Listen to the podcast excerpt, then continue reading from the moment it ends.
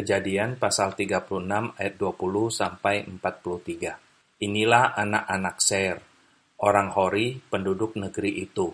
Lotan, Shobal, Zibeon, Ana, Dishon, Ezer, Disyan, itulah kepala-kepala kaum orang Hori, anak-anak Seir, di tanah Edom. Anak-anak Lotan ialah Hori dan Heman, dan saudara perempuan Lotan ialah Timna. Inilah anak-anak Shobal, Alwan, Manahat, Ebal, Shefo, dan Onam. Inilah anak-anak Zibeon, Ayah dan Ana. Ana inilah yang menemui mata-mata air panas di padang gurun ketika ia sedang menggembalakan keledai Zibeon ayahnya itu. Inilah anak-anak Ana, Dishon dan Oholibama, anak perempuan Ana. Inilah anak-anak Dishon, Hemdan, Esiban, Yitran, dan Keran. Inilah anak-anak Ezer, Bilhan, Zaawan, dan Akan. Inilah anak-anak Disyan, Us, dan Aran. Itulah kepala-kepala kaum orang Hori kepala kaum Lotan, kepala kaum Shobal, kepala kaum Zibeon, kepala kaum Ana, kepala kaum Dishon, kepala kaum Ezer, dan kepala kaum Disyan. Itulah kepala-kepala kaum orang Hori, kaum demi kaum di tanah Seir. Inilah raja-raja yang memerintah di tanah Edom. Sebelum ada seorang raja memerintah atas orang Israel. Di Edom, yang memerintah ialah Bela bin Beor, dan kotanya bernama Dinhaba. Setelah Bela mati, Yobab bin Zera dari Bosra menjadi raja menggantikan dia. Setelah Yobab mati, Husyam dari negeri orang Teman menjadi raja menggantikan dia. Setelah Husyam mati, Hadad bin Bedad menjadi raja menggantikan dia. Dialah yang memukul kala orang Midian di daerah Moab, dan kotanya bernama Awit. Setelah Hadad mati, Samla dari Masreka menjadi raja menggantikan dia. Setelah Samla mati, Saul dari Rehobot yang di pinggir sungai menjadi raja menggantikan dia. Setelah Saul mati, Baal Hanan bin Akbor menjadi raja menggantikan dia. Setelah Baal Hanan bin Akbor mati, Hadar menjadi raja menggantikan dia. Kotanya bernama Pahu dan istrinya bernama Mehetabeel binti Matret binti Mezahab. Inilah nama kepala-kepala kaum Esau menurut kaum dan tempat mereka, dengan nama mereka masing-masing. Kepala kaum Timna, kepala kaum Alwa, kepala kaum Yetet, kepala kaum Oholibama, kepala kaum Ela, kepala kaum Pinon, kepala kaum Kenas, kepala kaum Teman, kepala kaum Mipzar, kepala kaum Magdiel, dan kepala kaum Iram.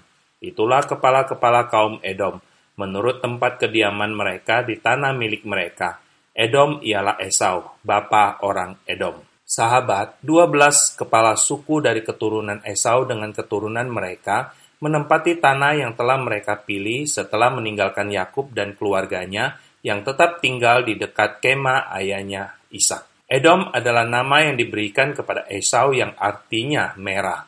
Kemudian nama Edom dipertahankan oleh keturunan Esau untuk menjadi nama bangsa mereka. Mereka menduduki daerah pegunungan Seir setelah merebutnya dari orang Hori yang lebih dahulu menduduki pegunungan itu. Seir sama artinya dengan Esau, berbulu.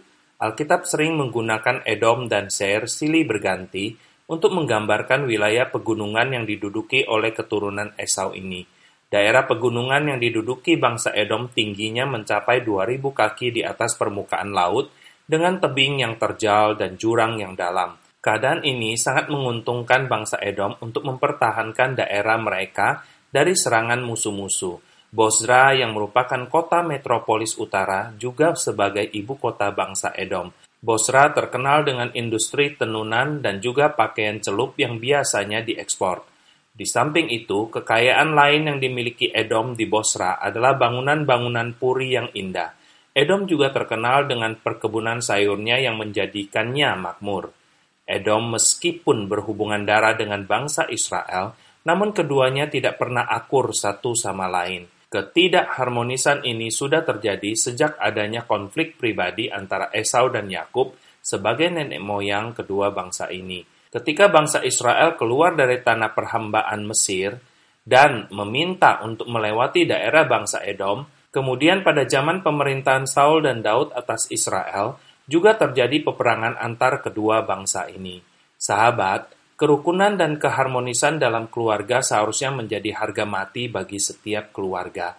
Tetapi kita melihat bahwa keegoisan dan ketamakan telah menghancurkan persaudaraan. Keharmonisan menguap dari sistem keluarga. Hal itu bisa terjadi karena orang tua tidak berperan secara penuh sebagai orang tua.